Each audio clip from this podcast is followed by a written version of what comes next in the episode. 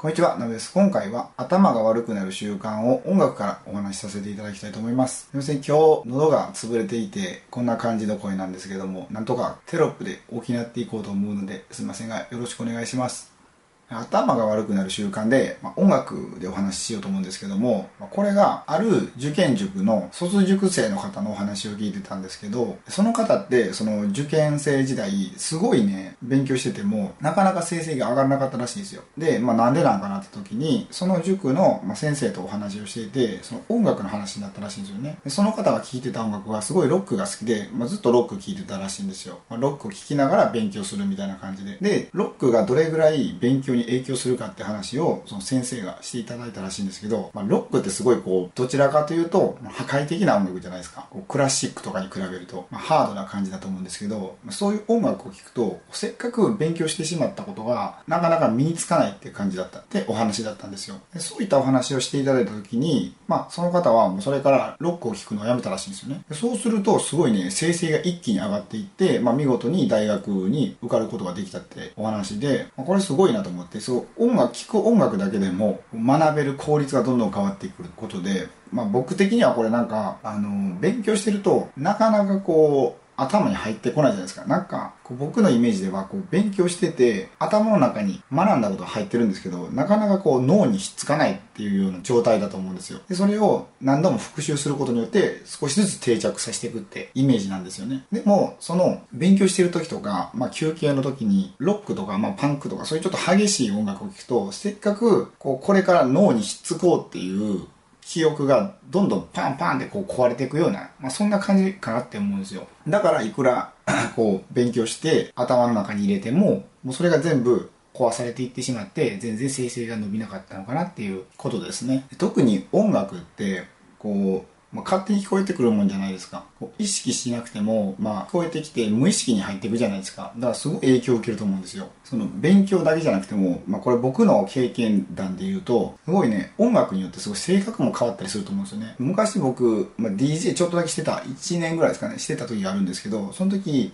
まあ、ハウスとかテクノとかそういうあの四つ打ちの音の DJ してたんですけどその時ってやっぱなんとなくね性格がちょっと冷たいというかなんか電子音ってやっぱちょっと無機質な感じすると思うんですよ。だから性格もなんか無機質なちょっと冷たいような感じになっていて、こう、温みが、温か、温かみがないような生活を送っていたなって思います。で、あと、こう、なんか一定のリズムってすごい体に悪いみたいで、例えばこう、ドラマーの方っているじゃないですか。で、ドラマーの方ってすごい心臓病になる方がめっちゃ多いらしいんですよ。音楽業界では結構常識みたいなんですけど、これっていうのも、人間ってまあ心臓って鼓動って言ってるじゃないですか。でもそれって一定なようで一定じゃないですよね。なんか揺らいでますよね。早かったり遅かったりとか。それでもドラムってすごい一定のリズムじゃないですか。だからその一定のリズムっていうのを、ま、刻むことですごい心臓にとってはま不自然なものなんですごい負担がかかるらしいんですよ。だから心臓病になりやすいっていう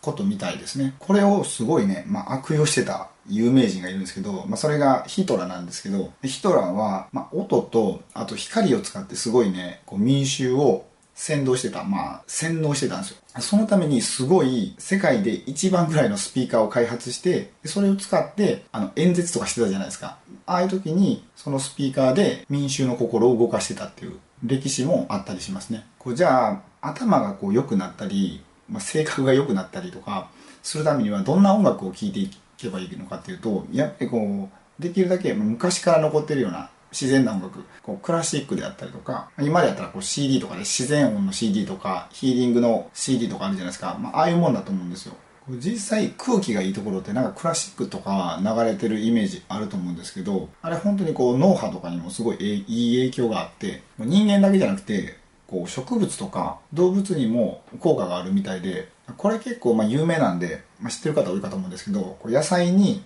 クラシックを流したらすごい美味しくなったり大きく育ったりするっていうことがあって、まあ、実際、えー、と今兵庫とかですかねモーツァルト野菜の会っていうところがあって、まあ、野菜にモーツァルトを流してるんですよ。確か白菜かキャベツだったと思うんですけど、まあ、他にもこうトマトにモーツァルト流したらすごい甘いトマトになったりとか他には鹿児島に浜田農園ってとこがあってそこもクラシックを流してるんですよ。農園の中で。そのフルーツがクラシックブドウとかクラシックマンゴーっていうみたいでなんかすごいねやっぱり美味しくなるみたいなんですよ。逆の商品でなんかね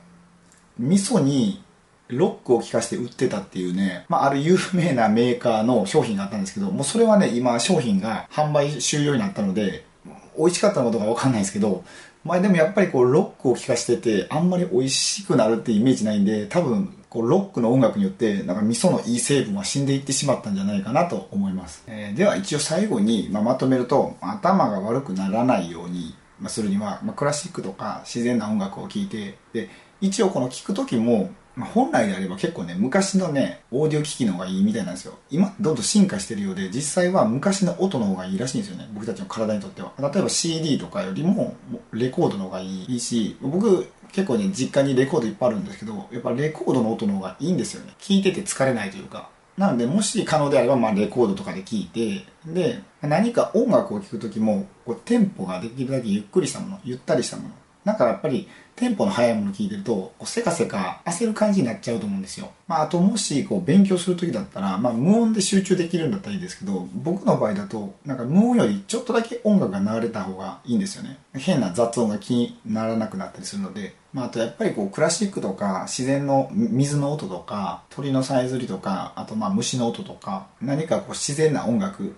を聞くことで、なんかね、その空間がこう透き通るというか、なんかね、やっぱリラックスできるんですよね。そういったところでこう勉強したり、仕事したりすると、まあ、普通の状態よりもパフォーマンスが上がって、いい成果が上げられるんではないかと思います。ということで、この動画はこれで終わりたいと思います。もし今回の動画がお役に立てていただければ、グッドボタンやチャンネル登録をお願いいたします。チャンネル登録をしていただく際は、最新の投稿が通知されるように、ベルマークをオンにお願いいたします。またご意見やご希望がございましたらコメント欄へお願いいたします。ということで最後までご視聴いただきありがとうございました。